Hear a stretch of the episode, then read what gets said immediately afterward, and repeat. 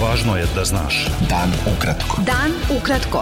Važno je da znaš. Važno je da znaš. Podcast novinske agencije Beta.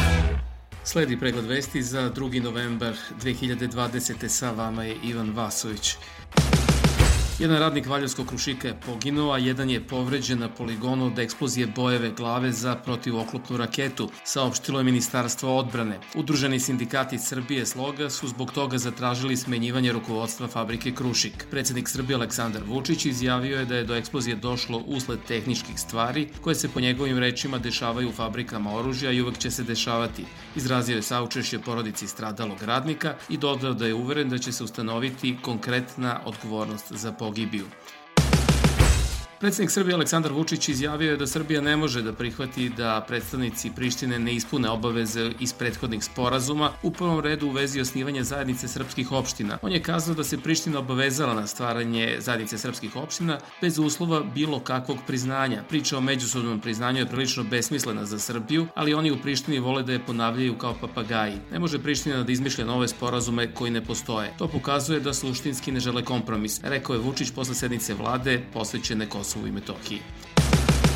U poslednje 24 časa u Srbiji je na koronavirus testirano 7487 osoba, od kojih su pozitivne 802. Umrlo je 7 osoba. Ukupan broj pacijenata na respiratore 57. Ukupan broj registrovanih slučajeva iznosi 49205, a broj smrtnih slučajeva je 833. Epidemiolog Branislav Tijodorović izjavio je u Nišu da u kriznom štabu vlade Srbije niko ne podržava ponovno uvođenje policijskog časa kao mere protiv širenja epidemije koronavirusa. Brojke sada jesu veće od onih u martu i aprilu kada smo uveli policijski čas, ali sve dok možemo da kontrolišemo situaciju nećemo uvoditi policijski čas, izjavio je Tijodorović u hali Čajer koja se priprema za novu privremenu COVID bolnicu.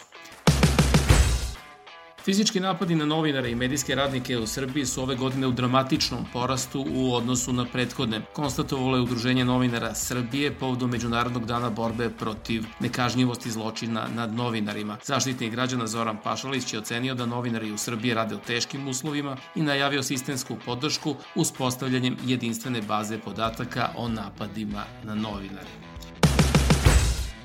Direktor Nacionalne asocijacije turističkih agencija Srbije Aleksandar Seničić rekao je da je u ponedeljak u podne počeo sastanak s predstavnicima osiguravajućih društava o produženju polisa osiguranja putovanja, ali da još nije postignut dogovor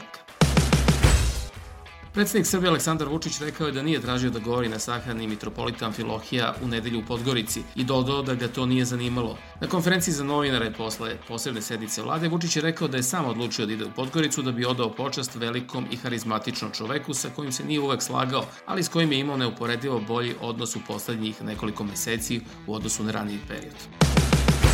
Potpredsednik Narodne stranke i dramski pisac Siniša Kovačević rekao je za agenciju Beta da je odlazak predsednika Srbije Aleksandra Vučića na sahranu mitropolita Amfilohija bio apsolutni fijasko. Kovačević smatra da je Vučić svoj boravak u Podgorici hteo da predstavi kao osvajanje troje, ali je Srbiju obrokao time što je konferenciju za novinare držao tokom liturgije na koju je došao tek pred kraj.